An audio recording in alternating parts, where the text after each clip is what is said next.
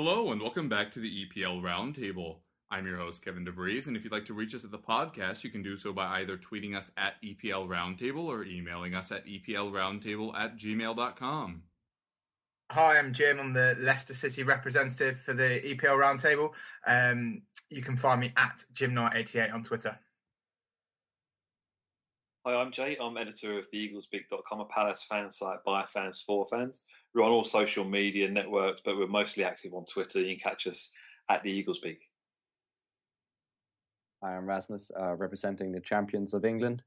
You can catch me on Twitter at Chelsea Rumours, uh, where I keep you. I'll try to keep you updated on everything Chelsea related. Cheeky Rasmus. Thanks so much for joining us, guys. Up first, we have Making the Rounds, where we each have a few minutes to discuss what's been happening at our clubs this week.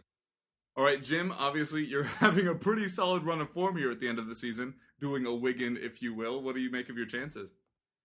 Um, I'm hoping that we're almost there now. Mathematically, it's not um, settled just yet, but I'm hoping that the run of form that we're on and the, the kind of favourable fixtures that we've got left in terms of Um, having teams that are either blowers now in the league, um, so we can kind of pull ourselves even further clear, or a team like Southampton, who we've got on uh, on Saturday, who don't really have anything left to play for and kind of phoned in a performance against Sunderland last week. Uh, this week's been pretty good again. We got a decent victory against Newcastle. It could have been by a much wider margin, to be honest. We seem to take our foot off the gas a little bit at three nil. Um, we scored within thirty-five seconds, which is really unusual for us, from a corner as well, which is like the holy grail for Leicester. Um, an early goal from a set piece, which shows kind of just how slack Newcastle were on the day. They actually looked like they just couldn't be bothered and they just wanted to get back on the bus and go back to up, the, up north. So um, it was, yeah, it was a fairly convincing performance, to be honest. They had a few decent chances at two nil, but once they'd missed those, um, we always felt like we were we were kind of destined to get a few more goals.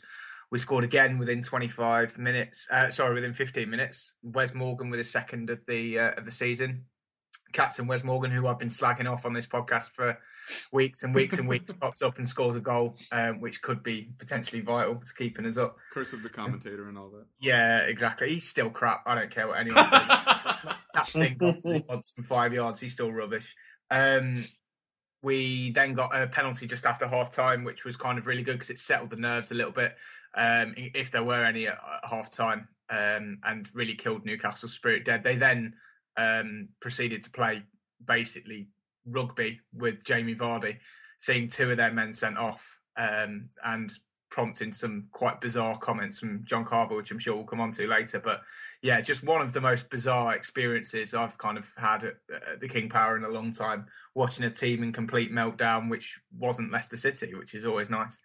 Um, so yeah, pretty pretty good week. We're looking forward to Saturday. Um, I think Southampton for much of the season would have been kind of feared as a team that come into the King Power and a difficult team where we would have maybe taken a point. But I think with the The the combination of them not exactly having anything left to play for and kind of running on a little bit empty and looking forward to the summer, and us being on a really good run of form and high in confidence that we could actually take another three points and basically secure our place in the Premier League next year, which is absolutely ridiculous to think with two games left, considering where we were, you know, six games ago.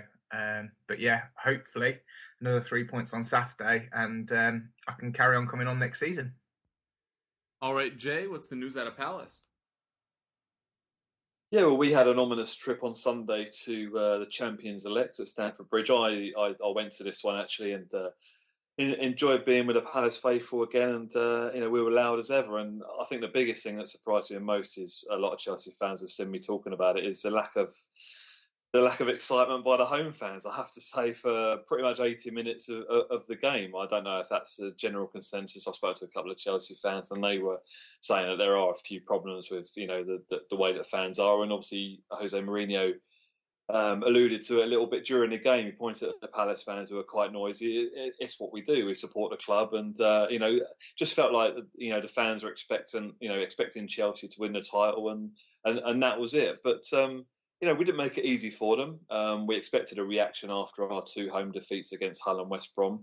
And we certainly got that. I think we were good value for uh, being level almost until half-time. I mean, um, the Hazard penalty was a soft one, I have to say. I mean, I think if it happened up the other end, I think Palace fans will be claiming for it. But when you see the replay, it, it, it is a soft one. Um, and I, I got a thing about player, talented players going down relatively easy. I mean, Eden Hazard's a great player, no doubt in that whatsoever.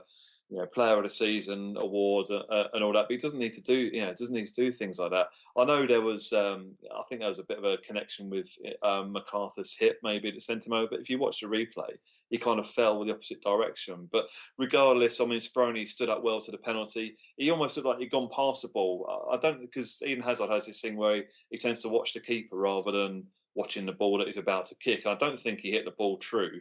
Um, and Speroni almost went went past it, but he saved it and it went straight back to Hazard. And um, again, Hazard looked to sort of mishead it in a way. He looked one way and headed the other. Whether he meant to do that, I'm not sure, but he looked quite relieved that he put it in. But I think it was a bit of a kick in the teeth for Palace because we had, you know, we had a bit of the play. I know Chelsea had a possession, but you expect that going to Stamford Bridge. Um, and we, we had chances. I mean, in that first half, Jason Punch had a great chance, which Um, looked like it hit the hand of John Terry. He, he made a diving, well, I say save. It wasn't so much a save, but it was a, a last-ditch challenge to block the ball, and it appeared to hit his hand. Um, so we can count ourselves unlucky that we didn't get anything from, from that point. But I have to say, Will Zaha was outstanding on uh, you know in the game. He he made Ivanovic look quite ordinary, uh, particularly in the first half. Um, we started a lineup which we didn't. Well, we didn't start with a recognised striker, which was interesting. Uh, we played Balassi uh, uh, more central than he's normally used to, uh, which kind of nullified a little bit from from a Chelsea perspective in the first half.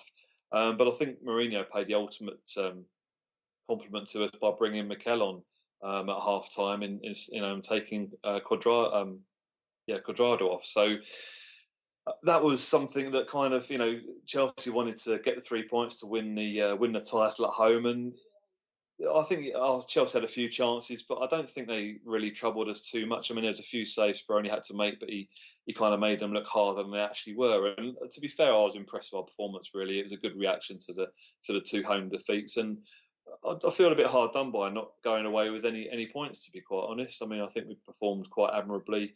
Uh, we changed things up later in the second half. We brought Glenn Murray on um, to try and get something out of the game, and I think we I think we ended the game with a succession of three or four corners uh, uh, against Chelsea, which um, I think Jason Punchin hit the post late on, just clipped the post with a shot from just outside the area. So we certainly had our chances. Um, but Zaha for me was um, was our, our player of the match, and um, interestingly enough, we we dropped uh, Yednak to the bench, who, who didn't get a look in. We played Ledley and MacArthur in the middle, which. Which for me is our chosen midfield, actually. I think the thing that lets Jednak down is that he's a great ball winner, but passing, he he's not a passer of the ball. And, you know, a lot of us Palace fans seem to question how he's going to fit into a Pardew side, because Pardew is a lot more of a, you know, a attack-minded manager than Tony Pulis ever was. And while Jednak was the ideal player to have in a team uh, that's managed by Tony Pulis, it's not quite the player you want in a team which is managed by Alan Pardew. And Ledley and MacArthur have proved that, both when Jednak was uh, away on international duty at the start of the year, and also when he had a, a four-match ban. Um, that they both done uh, very well without him, and um, they can obviously both play, you know, play the ball quite well. So um, as for players for us, you know, Speroni made some good saves to keep us in the game. Joel Ward had a great game at uh, started off at left back, ended up going right back. Um, Scott Dan at the back with Delaney, um, brilliant um, as ever. Those two. Um, it's just a shame we didn't get anything out of the game. So we go into the United game this weekend off the back of three defeats. Um, but I think there's a lot more positives to take out of that game than there are negatives. More interestingly enough, I, I noticed that in recent weeks, Palace haven't featured any of the uh, relegation betting, but we've appeared on there today as eighty to one outsiders to go down. Um, it's an odd one because I think we just need one more point to make us mathematically safe. But the issue is that a lot of the teams below us play each other between now and the end of the season, so I think that kind of cancel, cancels that out, or any chance of us going down. But you know, funnier things have happened. I guess a lot's got to conspire against us to uh, uh, to, to see that uh, take place. But um, but I, I'm pretty happy. I, I can't see that happening. So um, I'm hoping that we uh, we sign off the season in a, in a bit of style and get a win win or two out of the last three games. All right, thanks. Um, Rasmus, I I, uh, I moved recently. I haven't had internet recently, but I, I heard something about you winning a title or something? Um, I'm not sure I've heard of that. Yeah, uh, like like a, a Premier League title. Oh right, yeah, there was that. Yeah, yeah, um, yeah. We we, we became champions on, on Sunday, which is nice. Um, haven't been it for, for five years now. Um, I know that this is that this is going to sound a bit strange to your ears, Kevin, but for us, that's quite a long time.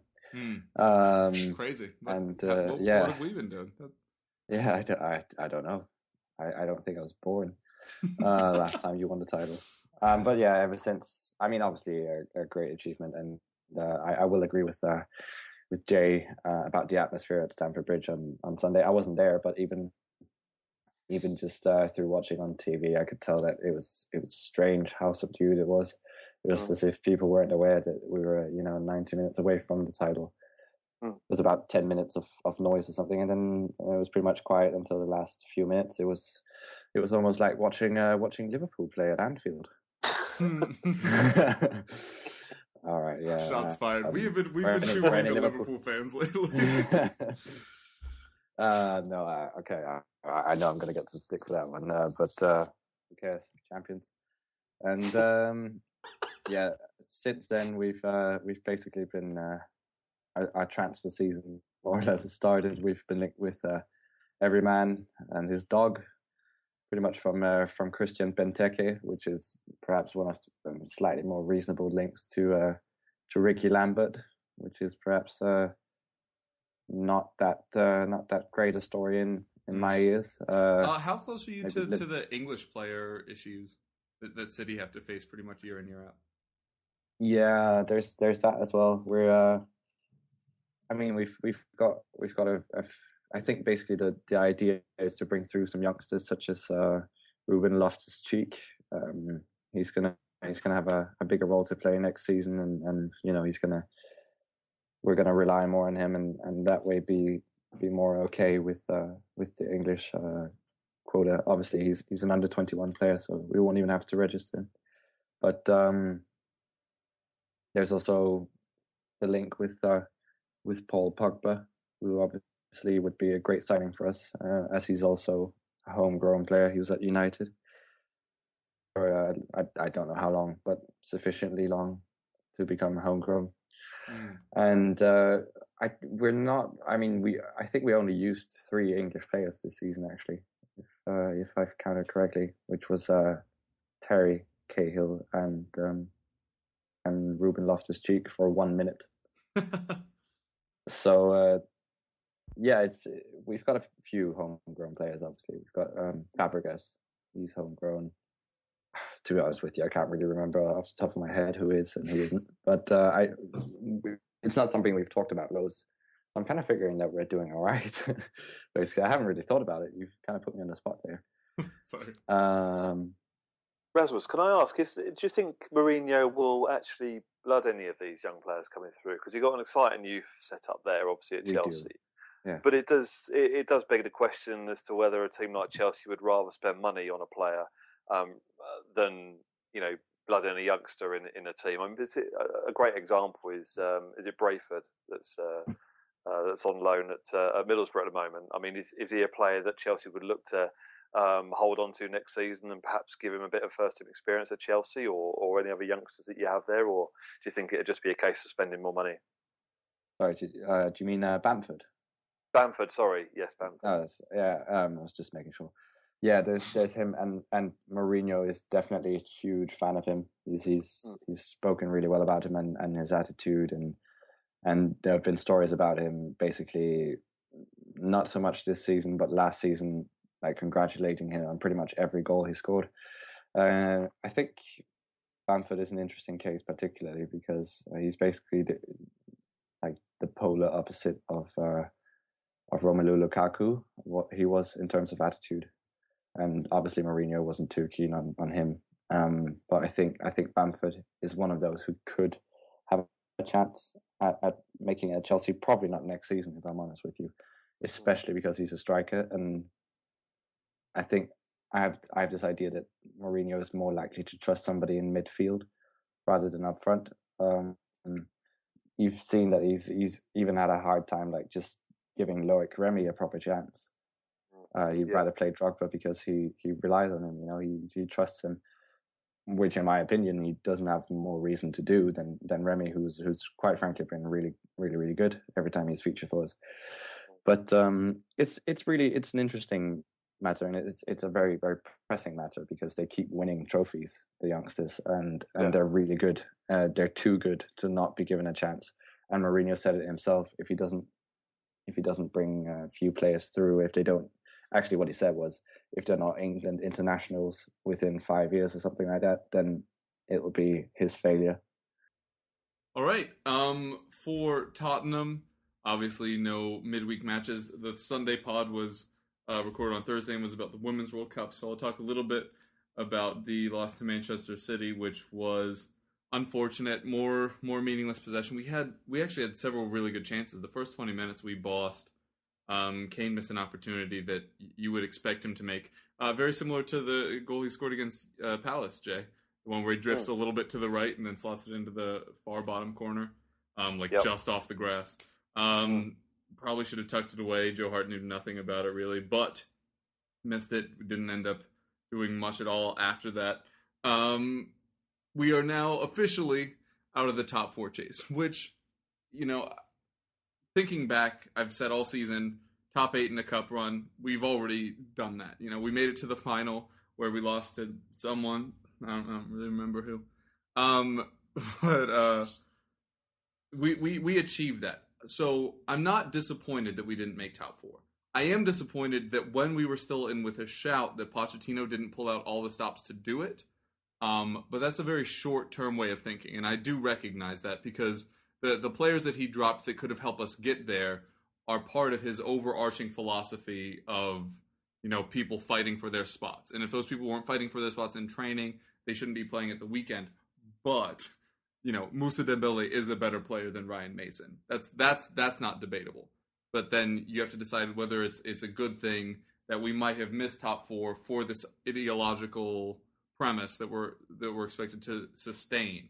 And so if he if he does actually stay the five years of his contract, then I think it's a really good thing um, because it kind of sets the tone going forward. But, you know, if we miss Champions League next year, I think that might be forgiven. But the year after that, you know, I, I think he's on three years to, to make Champions League. And if we don't make it in that time, I think we'll look back and, and kind of rue that opportunity. Um, but as is, I'm I'm happy with how the season went. I am just a little bit uh, less excited going forward by Uh, his his kind of inflexibility, which is something that was kind of touted at Southampton before he came, so it's something to keep an eye on. Surprise, I'm going to talk about a Bentaleb contract. Uh, we have more information now. Apparently it's vaguely Sterling-esque, where it's kind of been drawn out. So his value at the start of negotiations was finally agreed to by the club, but then he's continued to, perf- to, to perform well, and now his agents are asking for more money, uh, difference being twenty-five thousand dollars and forty thousand dollars a week. Um... Hard to argue against the forty thousand, really, as a fan, but it's not my money. Um, but apparently that's why it's stalling. He still does want to sign it. We still want him to sign, but it's just working out the, the numbers, although that is that is a pretty uh, broad gap to, to close. Um, I've been harsh on Eriksen the past few months because he's he's really fallen off the pace, and, and I didn't know what was going on. I, I was starting to think that maybe he won't become a world-class player, but instead a very good player uh, going forward.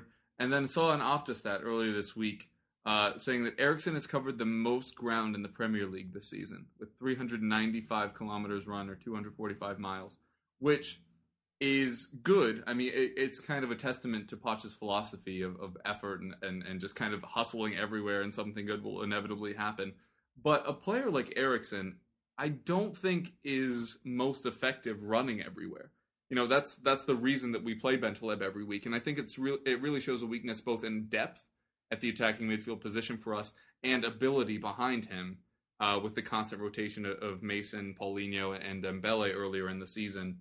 Um, because that's what they should be doing. Eriksen, it's great that he is now willing to track back. He is a better player for it, but I don't think he's a more effective player because of it. Um, being able to kind of reserve some energy, burst forward, make those those sharp darting runs and, and passes in the final third are much more difficult when you're in your third. Um, so it, it is an interesting stat, and, and I do think it kind of highlights uh, why he may have been, you know, quote unquote, struggling of late creatively, uh, especially for a player that, you know, isn't the most physical. I mean, there there are more players in the in the Premier League at that position and many other positions who you would consider more along like the athletic lines as opposed to like the creator kind of mold. Um, but we'll we'll see how we deal with that going forward. I, I do think he'll now progress uh, better, and maybe now that he's learned this, now he'll know when to pick and choose. But um, I, I do think running him that much is not a very effective use of his talents. Um, a Harry Kane article came out this week. Uh, not really much surprising. It, you know, I, I, I hate to bash things, but it, it was a little fluffy. But uh, my favorite bit was that he admitted that after matches where they sing the Harry Kane, he's one of our own chants, that he hums it as he's leaving the stadium, which, which is a little self-serving, and I'm not sure how you hum while you're breathing through your mouth. But uh, it's, it's impressive nonetheless, and it, it's fun to see players kind of responding to stuff like that. Um... It was a little harsh on Poch there at the beginning, uh, but on the positive side, and we're going to talk about more of this in the topic uh, on player identification and stuff, but uh, Poch said in a press conference that he has already identified the players he wants this summer and has passed that list on to the scouting department and board, which is nice. Uh, it'll be nicer if we actually get those players in, um, but I-, I think it's very proactive from him and, and kind of shows our intent. Uh, although already behind the ball with uh, um, the Depay thing, I'm not going to go into it. If you want to know how I feel, uh, either listen to any of our podcasts or on my Twitter, because uh, today was a sad day for me. It, it wasn't very fun.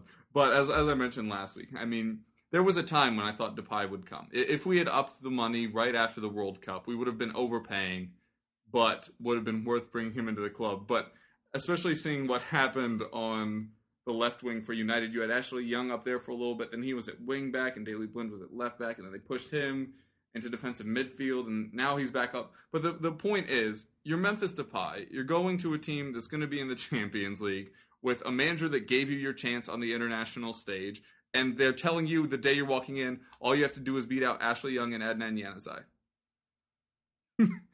Like, yeah. Have fun. Uh, and so, while I hate it, it's very easy to understand from a, like a personal perspective. So uh, I wish him all the best, except for when he plays Tottenham. Uh, and uh, while we're on the topic of talented wingers and Poch's press conference, he jokingly, and that's the very key word here. This is mostly a shout out to Tottenham fans, but everybody else, if you're interested, here you go. He jokingly said that we're keeping a seat warm for Bale if he wants to leave Madrid. Now, that's fine, but a lot of Tottenham fans came off, and then we're like, oh my god, we're getting Bale back. To which everyone was like, and rightfully so, uh, how would we pay his wages? And then people were like, oh no, it's fine. He'd be willing to take a pay cut to come back home. Which, first of all, he's from Wales, not from Tottenham at all.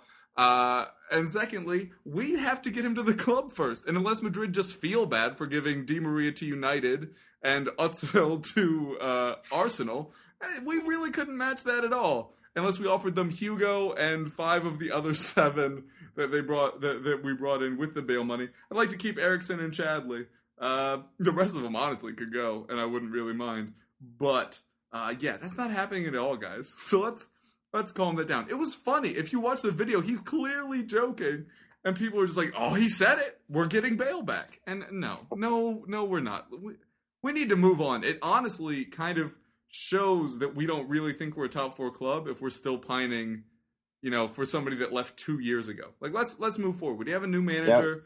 We we've shown we've shown growth. Let, let's come on.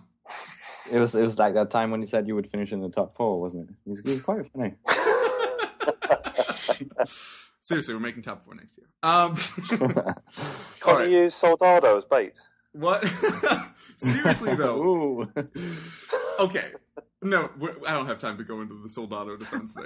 Not for us, but play him with a second striker in Spain. Somebody in Spain spent five million dollars on him. He's going to score twenty goals again, and then somebody's going to be dumb enough in two years to go full Jose Altidore and be like, he didn't work there before. Maybe he'll work here now, and we'll play him as a lone striker out of position, and it'll work terribly again. But let's not go there. Where we are going to go is somehow to something more ridiculous, which is John Carver's press conference today. Because, and I, I'm quoting him here. This is John Carver, Newcastle manager. Eight on the trot? Is that right? That they've lost? Yeah. That's right. Yeah. Okay. I still think I'm the best coach in the Premier League. If I have the right tools, I can do the job. I'm doing the job to the best of my ability. Now, to my eye, if that's the best of your ability, you're, you're not probably the worst coach of the Premier League. But feel free to correct me, because we're going to go from his insanity to what I think is actually one of the, the, the better questions we've had here. No offense to myself in the past. Um, but if you don't think it's John Carver, who do you think is the best coach in the Premier League? Because you can go Mourinho, and that might still be the right answer. I'm not saying it's not, but if you put Mourinho at a side like Palace, are they winning titles? Probably not. So who do you consider to be the best coach in the Premier League as far as tactics or man management, dealing with the press, transfers, all of that stuff? Who do you think is the best coach in the Premier League? Nigel Pearson? He's definitely the manager that I thought was fired the longest when he wasn't fired. He he he's absolutely fuming at the fact that John Carver has stolen his worst manager with the press award.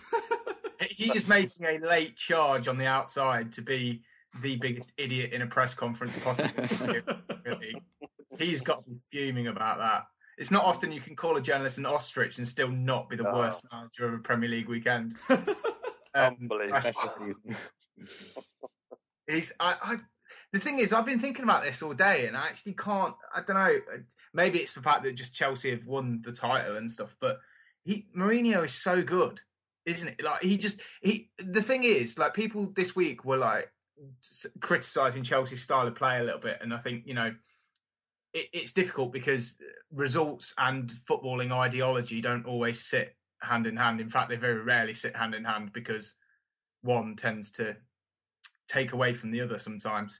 Um, but he is very, very... He, he's a winner. He's a natural-born winner. And like when you look at his record against um, the likes of Arsene Wenger, for example, where I think it's twelve... Is it twelve games in a row now where Wenger's never beaten Mourinho? Like, that isn't coincidence.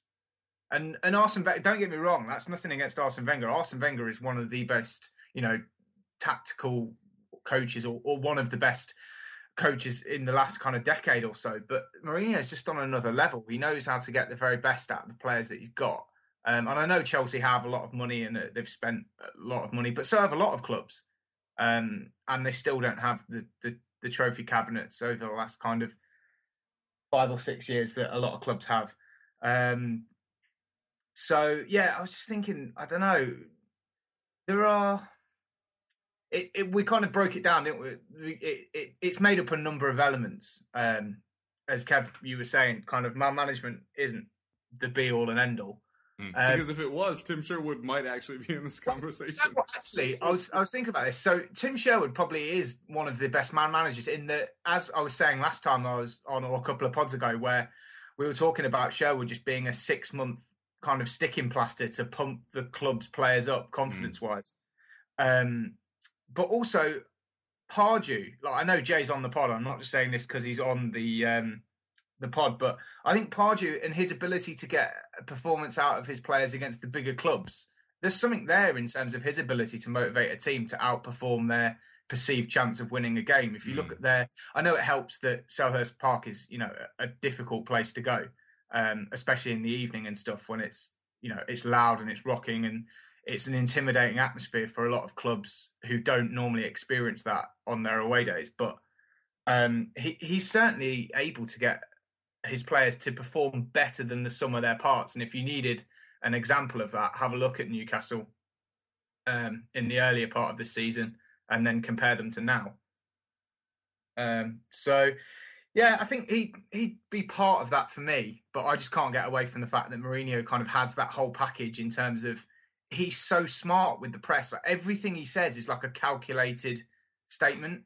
He very rarely loses his cool, which is really something to be applauded in that sense, because you don't see him losing his cool with journalists and kind of showing his his true colours and letting that mask slip, which is kind of a, an underrated um, element to his his style, because a lot of people do that. And it kind of, not only is it perceived weakness, but it also kind of must fill the, the hearts of clubs that are coming up against them with kind of dread that he never seems to lose his cool. And that's the kind of calmness personified that's basically won Chelsea the, the league this year. They never panic. They never kind of go out and do something stupid. They just carry on doing exactly what they're doing, grinding it out. They know what they've got to be doing. They stick to the game plan and they win games more often than not. And that's the reason they're at the top of the league, and you know they're going to win it by ten, twelve, God knows how many points.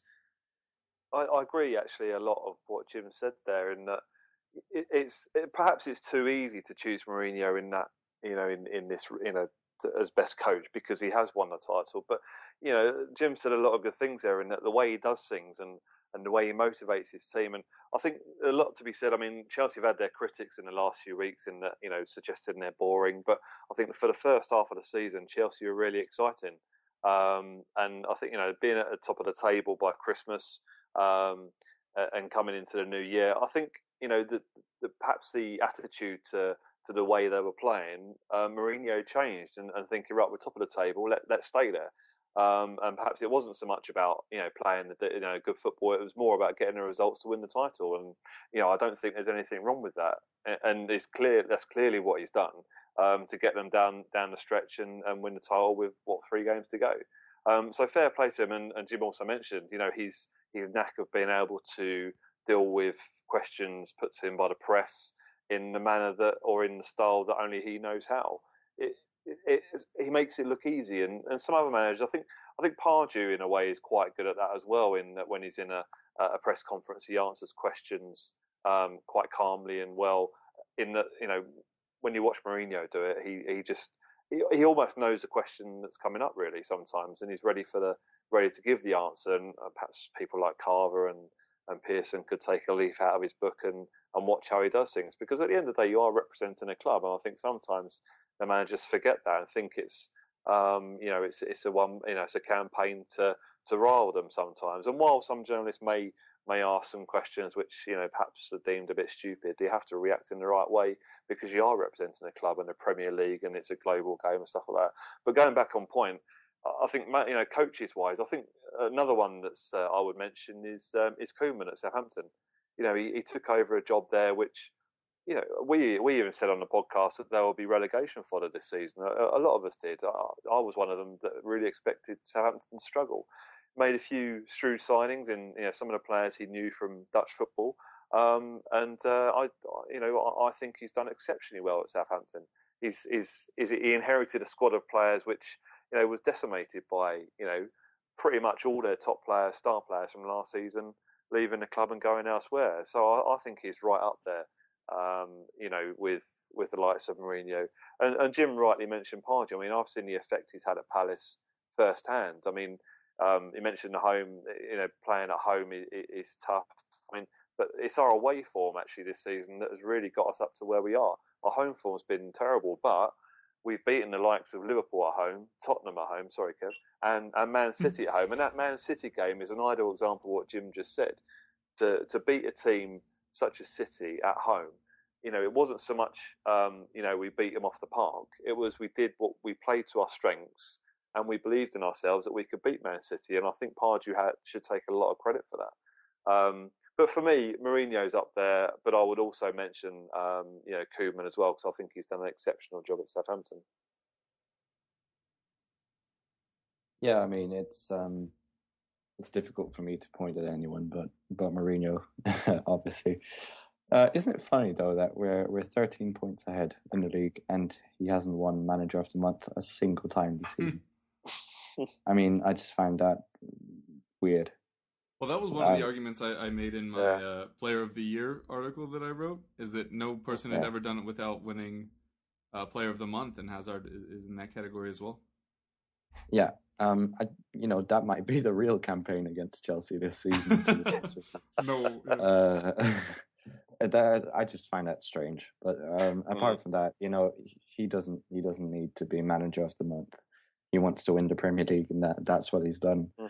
Um, so you know, good job to him and, and, and to the players and everything. I, I think for me, he, he he is number one because he's such a complete manager. He understands everything about football. He he knows how to talk to his players. He knows how to talk to the press. He knows his tactics. Um, he's only second to Tim Sherwood in that.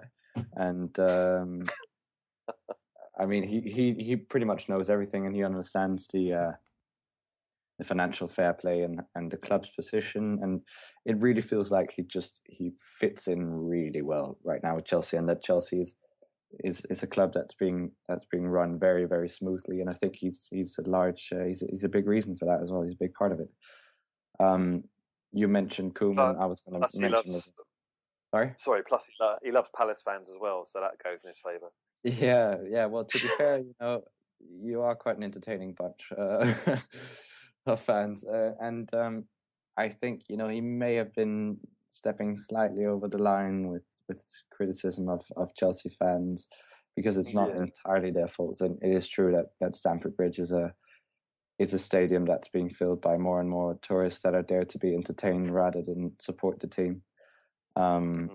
which is a bit of a shame. Uh, obviously, I, I'm not I'm not natively English, and I'm not actually from the Chelsea area. But whenever I go there, I, I can assure you that I I I, I walk away very, very hoarse. is that is that how you pronounce it? Because I don't want to say on the podcast yeah. that I'm a horse. Yeah. Right, you, you can cut that. There's your title. Rasmus right. is a horse. Rasmus is horse, and so can you. Rasmus is a horse. All right, I'm back into it. Um, another manager that I would I would probably uh, think deserves some recognition, who hasn't really got it either this season, is uh, Gary Monk. Uh, Swansea, yeah. they've they've been really good. They've got fifty-three points, and people would, every season people talk about them potentially going down, and they're nowhere near that. I mean, they're eighth, and you know Koeman, he did a great job, but Southampton, they've only got four points more than Swansea, and they've got a significantly larger budget to sign players. Uh, obviously, they did sell a lot of the star players as well, and they've got a vastly superior goal difference. Um, But uh, I'm not denying that, that Koeman might have done an even better job, but I think Gary Monk, he definitely deserves some praise as well. Yeah, um, especially losing Boney, but still kind of keeping that same pace. Yeah, yeah, yeah. And and also just the way he actually had to jump right into that job um, and did it brilliantly. You know, went straight from being a player to, to being a manager, if I, if I remember correctly. And uh, he's really got, he's, it's a, it looks like, you know, he's got the group together, and, and there might not be as entertaining as they used to be, but um, but they're getting the points, and they're a solid side. And it's difficult to go to Swansea and, and actually pick up three points, even for a club like Chelsea. So uh, you know, fair play to them. I think I think they've done done really well this season. Uh, I think pretty much everything has been said about Pardew's impact at Crystal Palace. It'll be interesting to see how he how he gets on next season when he's got a full season, and uh, you know he's going to be involved in the transfers and everything. Uh, he's done really, really well, and I'm I'm very impressed. Um, and then there are the likes of of, of Wenger. What what am I going to say about him? I mean, he's obviously he's he's, he's got a team that he, he gets them playing some brilliant football at times, mm. but it seems like he's just not quite got that. You know, he's a specialist in failure. You know, so I'm oh, sorry. God. No, but he's, it's it's that's maybe a bit harsh, you know. But but I see where Mourinho is coming from when he says it. I'm really sorry, but I do, because he's he's he's got like everything apart from that very, very last bit that you need to actually win the big trophies. Mm. Uh, and he used to have it, and I, I, I don't really know if, if he's he's capable of you know getting there uh, and and winning the Premier League again one day. I I, I kind of doubt it. Especially, you were talking about, I think it was uh, it was you, Jay, talking about his record against uh, yeah. Mourinho. Was it? Yeah, yeah. And you know, he's uh, that's that's that's not normal, you know, for a top team like uh, Arsenal to be able to well to not be able to win in twelve matches against the same manager, to be you know basically Mourinho's he's he's, he's got the upper hand on him, and therefore I would say that Mourinho was a better manager. Yeah, I don't I don't want to go to like a super negative place. Um, well, I mean, I do, like, as as Kevin, but as a host, I don't want to go to a super negative place. But I will say, when when it changed for me, and it was like a very singular moment, was he used to be kind of innovative and known known for his tactical ability and was very good at man management. And it was the the second match we had in the season when um, Bale had just broken out, right? And going into the Arsenal match, and I think it was at the Emirates, I could, I could be wrong on that, but uh, he came out in a press conference and they asked him if he was going to do anything tactically to, to kind of deal with Gareth Bale. and he said that we play our style, we aren't worried about individual players. And then Bale had a goal and an assist. And yeah. that like really highlighted kind of a shift where it used to be kind of reactive and, and like I said, innovative, to at a certain point it became, this is what I do. It's and, stubborn, and, isn't it? Yeah, and then and then stopped being flexible, which was one of the, the strengths that he had early on.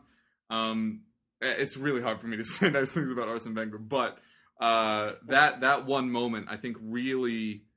I, I'm sure that it happened around that period, but for me, that was like a very singular moment that, that kind of identified a shift in how he was approaching things, was that we're not going to deal with a clear and present threat because it would affect how I'm setting up my team. But that's... That's a very important part of being a manager. Um, anyway. Yeah, no, I I agree with you. And and if you look back to uh, to this uh, to the season where Arsenal, they you know the Invincibles, mm. they played some they played some really you know what they now refer to as anti-football when Chelsea played. One nil to Arsenal. Yeah. Yeah, basically, and and they they won a lot of matches in a, in you know in sort of a, a boring style. Which is exactly what they're criticizing Chelsea for now. And but you know that's that's sometimes just what you have to do to win championships. Yeah. I think the thing is though, like Jay picked up on this earlier, the the, the football that Chelsea played in the first half of the season was actually quite an entertaining brand of football. It's it just really that was, every, yeah. everyone yeah, just remembers the last three, four months because that's what's most relevant. I have a question, and, and this is very uh, ego based for me. But did the shift not happen around the five three? Yeah, I was up until that point, you were playing very attacking football, and then it was like, oh snap, we, but the thing is, we should well, tighten up at the back. What, yeah. what happened there as well was they they established a lead, did they not, in the first few months of the season, and they kind of got reeled in around that point mm. to the to, to well, the point Newcastle where Newcastle and us, yeah, those are still your only two losses, right? Where Man City were level, they were on really close. Goal difference, goals scored, mm. everything. It was a dead heat. I think on the first of January, it was pretty much a dead heat between the two. And everyone was billing it as, you know, the title race that everyone wanted to see. And it, it was so close going into the second half of the season. And he he has basically made an adjustment, which has enabled Chelsea to, you know, win games by one or two goals, not blow many teams away, but get enough points to yeah. win the title.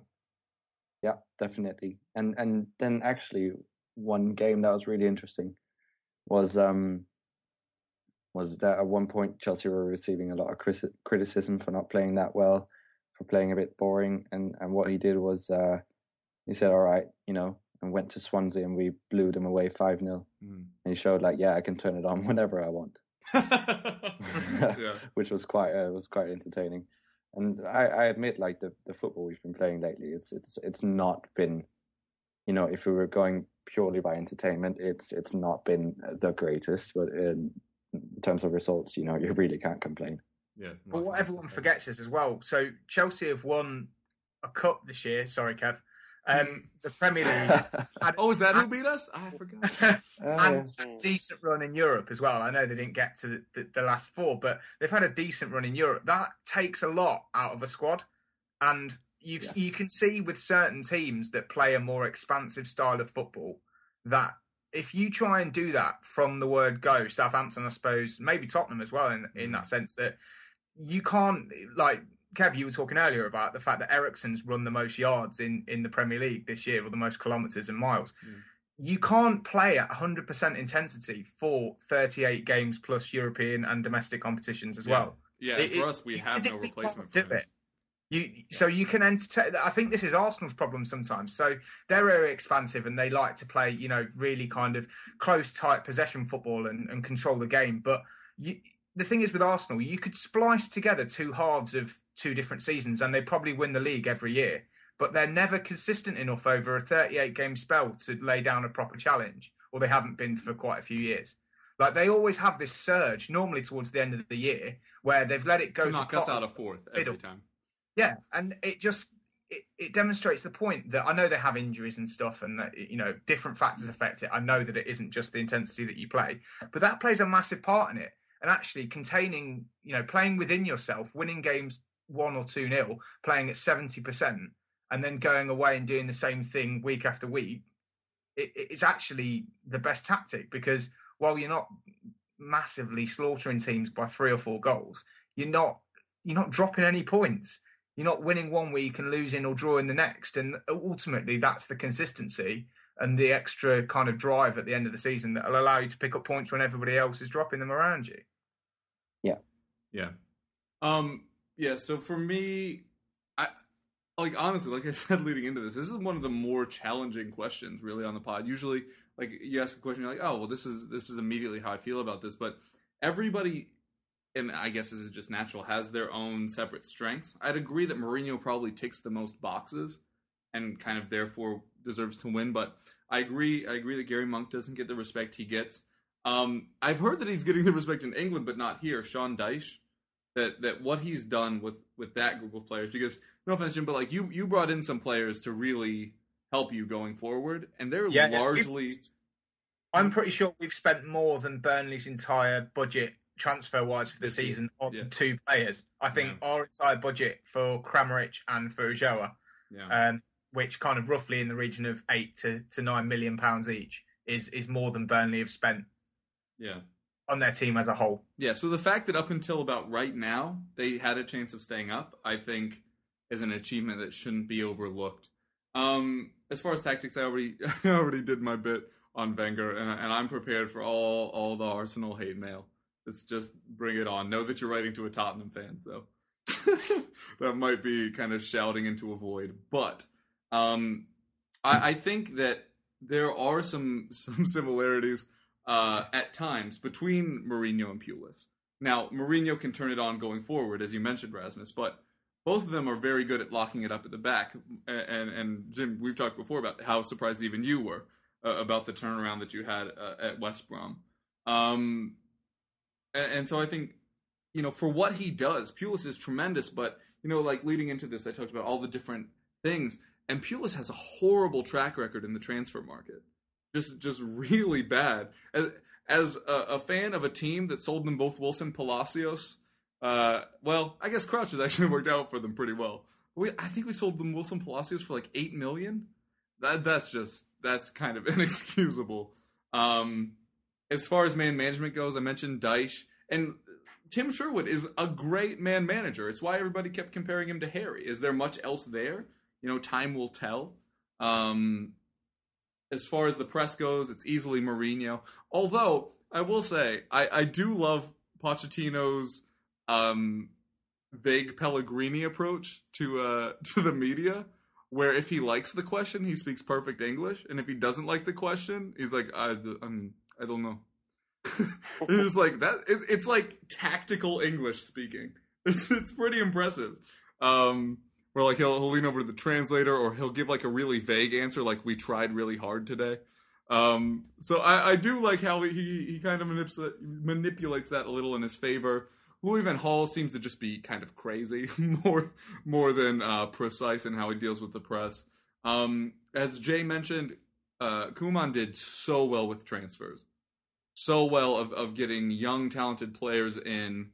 Well, young is o- overrated a bit, um, but like bringing in Pella, who I think is twenty-eight or twenty-nine already, but bringing him in, Tadic, who hasn't really seen the pitch in a while, um, but he was incredible in the first half of the season. I know he only really mattered for the first three weeks he was in the league, but bringing in El Haro Elia to get a few things like Elia was supposed to be so good five years ago and just forgot to do it.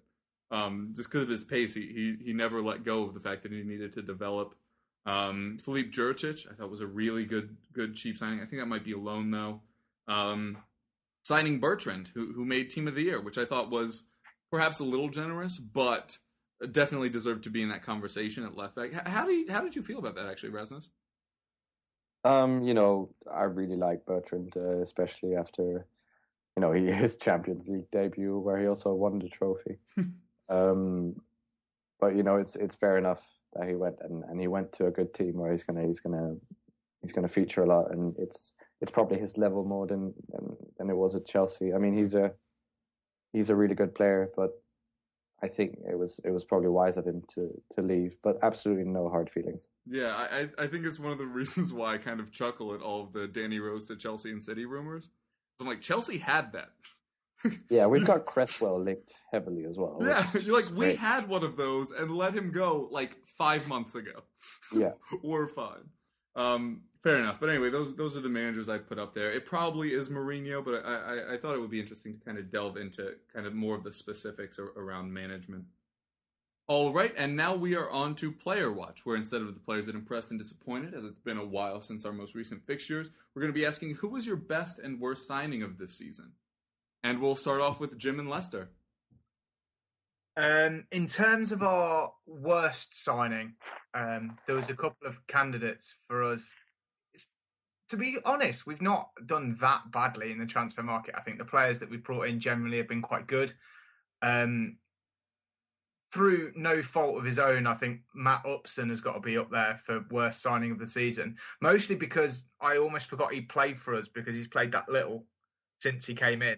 And he was in the Championship Team of the Year last year when he was playing for Brighton. And we picked him up because we were we we felt we were short at centre-back um, for cover, particularly in that experienced um, bracket where we've got some players who haven't played Premier League before, notably Wes Morgan, Um, Liam Moore as well, and Marcin Vasilevsky, as much as he's got, you know, Champions League experience with Anderlecht and kind of at a, a much higher level, he hasn't played in the Premier League before. So to pick up a player like Matt Upson, who has in in the past, um, was was supposed to be a good idea. I think he's probably played about two and a half games for us um, out of the possible thirty-eight, which shows you all you need to know about his injury record. Um, so yeah, I think he would be up there. Otherwise, Mark Schwarzer was hasn't been brilliant since we brought him in. Kasper Schmeichel was injured um, for a large part of the kind of second third, if you like, of the campaign, and we felt we needed a more experienced keeper because Ben Hamer wasn't up to it. Um, at which point we brought in Mark Schwarzer, which I thought was actually quite shrewd because he's obviously surplus to requirements at Chelsea. Has a lot of big game experience, has played it for, for a lot of years, you know, in, in the Premier League. Um, and he dropped some horrible, horrible clangers in the in the half a dozen games that he was in goal for us. Um, there was, was it one at Tottenham where he basically threw the ball in the yeah. back of the net? Uh, he he also palmed the ball down to Theo Walcott from about four yards out at Arsenal when I was um, in the away end, which I was particularly annoyed about. Um But yeah, so I think those two would probably be battling it out for worst signing of the season. Um, best signing of the season for me was easy, and I've talked about him before. I think he's brilliant. Um, Esteban Cambiasso, no doubt about it. For a free transfer, the guy is still by far and away our best player. He's just on another level, and and I think he's he's shown that in the last few weeks as well. Like his his ability to influence a game from midfield is just absolutely brilliant. It, it's he can control a tempo of a game, and everyone just feeds it off of him. He's not just kind of the passer and the person that sprays the ball around. It's the way that he kind of organises and motivates as well. That's a huge factor in a midfield where, as I say, a lot of our squad haven't played Premier League football before. So to have someone like him kind of in the centre of the park as a calming influence, even when you're, you know, one nil up. Um, Uh, I saw it at New, uh, against Newcastle on, on Saturday. As soon as we scored in the first minute, he was going round to all the players, you know, tapping his temple, saying, concentrate, switch on, don't let them go back up the other end of the pitch. I know that's basics, but when you're getting, you know, one nil leads when you've not won a game for many, many months, as it seemed like we were at the start of this run, um, that can't be understated. So for his kind of influence and general ability to uh, to run a game, I think Cambiasso has to be signing the season from my point of view. Ujo would have to be close, actually, because he has scored goals um, when people had doubts about his ability to score in the top level. But for me, Esteban has to uh, pip him to the post. Yeah, Jay, we, we often comment on how good Palace have been in the, the transfer market recently, but who, who's impressed and disappointed you the most? Yeah, well, I'll, I'll say similar to Jim, and I think we've done pretty well. Um, You know, this season, uh, obviously, since January transfer window last year, we did particularly well. Um, this year, I, I mean, it's it's difficult to pick somebody who's been our worst signing. Um, we we've had a few signings. We've had uh, Martin Kelly has been a, you know, shrewd addition from Liverpool. It, it's a shame that he hasn't particularly had a, a run of games in, in a true position that he's used to, which is right back. I, I actually see him more as a Uh, coming into a centre-back role um, once Delaney um, perhaps maybe steps down from his um, start in place maybe as soon as next season. Um, but he's done, you know, he's done a shift when he's been asked to. He's not been a, you know, um, he's had a run of games here and there, but not um, not consistently. But um, it, he's impressed me in different games, but other games he's, um, you know, being played out of position. I think sometimes it contributes to a player perhaps not playing to their best. But he's certainly not our, you know, worst sign. I think he's been a good addition to the squad. He's a reliable player. Um, As well as him, we've had another left-back, Pape Souare, uh, Senegalese left-back, who I think he's had a bit of trouble settling. Um, you know, he's come from Lille. That was the only club he's ever played for. He's an, you know, a Senegalese international. He played at the African Nations Cup. But he's shown enough, um, you know, to, to, to suggest that he, he is going to be a decent signing in in the longer term. You know, it's it's quite a, it's you know it's quite a big thing to move to a Premier League club. Um, in a, you know, particularly from another country, um, and, and I think he he can. Um, he's shown enough, particularly attacking wise. I mean, I think there's one game. I think it's West Brom, um, or it might have been Hull. I can't remember which one he came on against. But he's um, he he's crossing from the from the byline, you know, getting forward and crossing. I think he, he sent in four or five, um, you know, really deep crosses, and, and that was a real uh, and a real bonus to see a fullback doing that for us, um, which we've actually struggled with in the in a left back position. Um, for me, I think the worst signing we've made is a loan signing in uh, Yaya Sanogo. Um, I don't know what it is about him. I've seen him play one good game, which was the F A Cup win down at Southampton. Um, we we knocked them out of the F A Cup when we won three two and he scored. That's the only game um, I've I've seen him play well in. He's come on um, in different games, but he's not he's not really come on and affected games. And uh, he's had a he's had a couple of injuries um, since he joined the club, but he's not really contributed an awful lot. And I'm, I'm not, as you guys know on the podcast, I'm not a critical guy at all. I like to see players do well for the club that, you know, they come and play for, even if they are on loan. You know, they obviously have something to prove. And, you know, a lot, a lot of fans are saying, you know, why are we signing this player? You know, I looked at pre-season. I mean, I think he scored three or four goals in pre-season against Benfica. Um, mm. I know that's pre-season, it's a friendly, but, you know, Benfica are no mugs. Um, I, I just thought that he could, could perhaps add something, but he, re- he really hasn't. You know, he's a big lad, but he doesn't use his his uh, his height to to perhaps the you know he, you know to aid the team or to, to really aid himself. He does chase and hassle. He did particularly well against Southampton, as I said, but he hasn't really given us an awful lot. You know, hasn't really given us a, an extra dimension, which is why we've seen the return of Glenn Murray do so well, because he just adds uh, you know something different to the side, which perhaps we didn't have in the first half of the season. As for signing of a season, for me, if it's a player, it would probably have to be um, re-signing Will Zaha back from uh, from United. Um, mm. You know, start, he's really starting to show the form that we, you know, we knew and loved in our promotion season. Um, yeah, he was instrumental in, in us being promoted that season from the Championship. Uh, we we certainly weren't a one-man team, but you know, a lot of his play contributed to you know several points or winning positions for the club. Uh, and obviously, he was instrumental in a playoff final to to win that penalty to. Um, you know, for us to actually go up into the Premier League. So it's great to see, you know, him come back and to a place where he knows, you know, he's he's loved in a way, and he's kind of embraced that um, after his nightmare spell at Manchester United. But for me, I'm going to throw a wild card in and say our best signing um, of of the season has to be Alan Pardew. Um, obviously not mm. a player, um, but I think, you know, we've gone out and got a manager. That's that's not normally our style. We normally appoint managers who are already out of a job. We already normally look at managers who don't have a club. We we rarely go and get a manager and pay compensation for them, to take them away from a club. But we went out and got Pardew, uh, and I think that was hugely impressive and a sign of intent from the owners um, to to go and do that. And he's actually, you know, he's come in and done the job that we all hoped that he would do. Um, so for me, it has to be Alan Pardew. Yeah, and Rasmus, it must be must be tough to kind of pick a, a disappointing player in a title-winning side, but give it your all. Um, yeah, well, I don't really think it's fair. I'll start with um, worst signing, um, where I don't really think it's it it's fair um, to say that anyone has been really bad, but probably Cuadrado, who was signed in, in January, he's been the least effective. Like every time he's been on the yeah. pitch, he's he's not looked he's not looked impressive. Um, But he's only been here for such a short time that it's it's kind of unfair to to label him a terrible signing at this point. Why do you think that is, by the way? Uh, I don't know. He looks he looks really nervous. So maybe he just needs a pre-season with Mourinho, you know, get into the, like basically the rhythm that that's required. But he, he just seems to panic whenever he gets on the ball. Sort of the same that Salah did. Um, also, it was obviously Vela, doing, who was yeah, against Serie A and came over and didn't know what to do.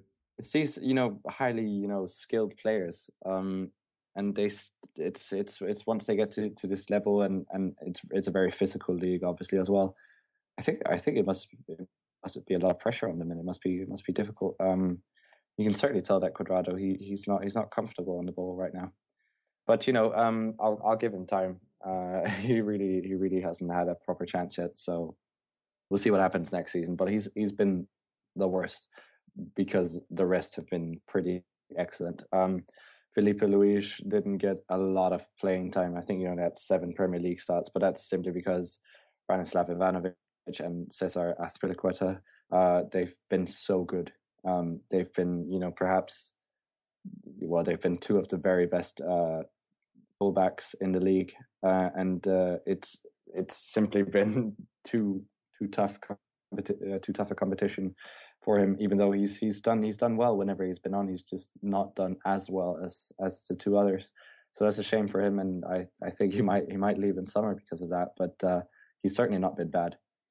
Um, Fabregas has been has been very very good in the first half of the season, slightly less good in the second half of the season. But you have to say that overall he's he's done very well.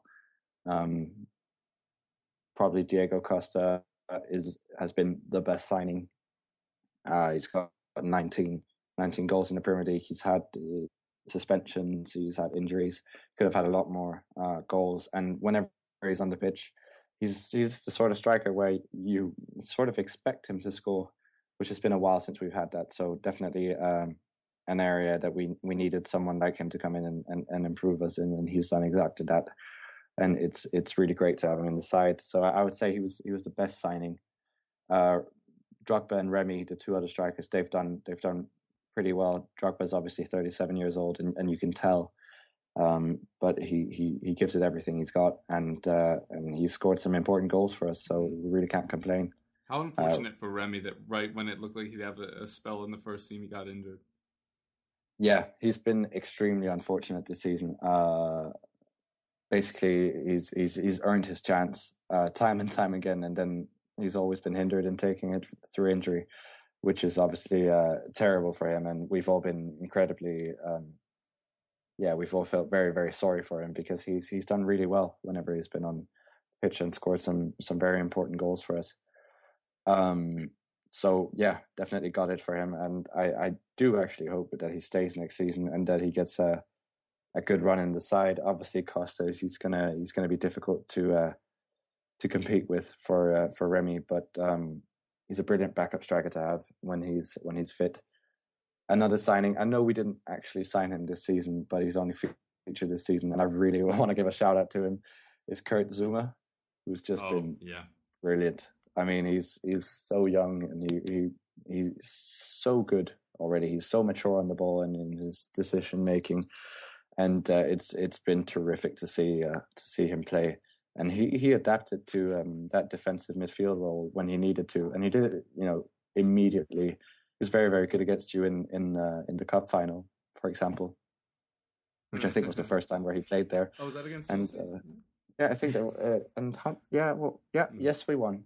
Um, but he's been really good, and it's great to see uh, to see us have such a, a solid young centre back. Um, Definitely the envy of, of a lot of other Premier League clubs who, who seem to struggle to find a, a decent uh, centre-back. Um, I know that Manchester City could definitely do with one, probably Manchester United as well, and, and, and maybe even you could argue that Arsenal wouldn't mind having him on, in their squad either. So, um, yeah, definitely. Uh, I, I, Diego Costa has probably been the best, but I might, uh, this might be totally wrong, but I'm tempted to put Zouma over Fabregas this season because I really like him. He's definitely a good player. Um, for me, I'm, I'm going to start off with the, the best signing we had, which is kind of along those lines, which is Eric Dyer, where both of them play a position that, that's very heavily focused on experience, like picking up kind of the tools of the trade throughout the years. and for both of them to come in and have such immediate impact is, is very impressive to me. Um, he, Dyer was supposed to be one for the future. You know, we brought in a twenty-year-old player, and, and you're always told that you need you need to bed in players from other leagues for, for a year. And he came in uh, from from Sporting, I believe, and has just hit the ground running. He was supposed to be one for the future and beat Fazio just outright for that center-back job. He can play multiple positions. He's already like displayed that he has good positioning at both right-back and center-back because he's had to deputize at right-back for a while.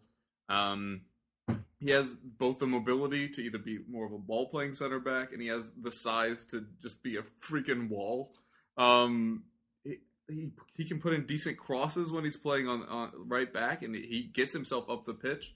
Uh, I do feel a little bad for him. He had two goals in the first two weeks. None, none since. It's a little disappointing that he didn't keep that goal rate up. I was really looking forward to a thirty-eight goal season from him, uh, but but alas, it wasn't meant to be. Um, but but like I said, it, it being a center back, you know, especially an era where players do kind of go down softly. You kind of have to learn, you know, where where to position yourself on those to, to avoid those situations. And the fact that he's already uh, as good as he is really is a bit scary to, to think about how good he could become. And, and a team that has a lot of young players with Bentaleb and Mason and Harry Kane and the like. It's definitely an exciting time going forward, especially now that Danny Rose randomly decided that he's going to be a terrific left back. That was definitely uh, a nice development. As for a player that disappointed, it's Benjamin Stambouli, and and it's really, really disappointing.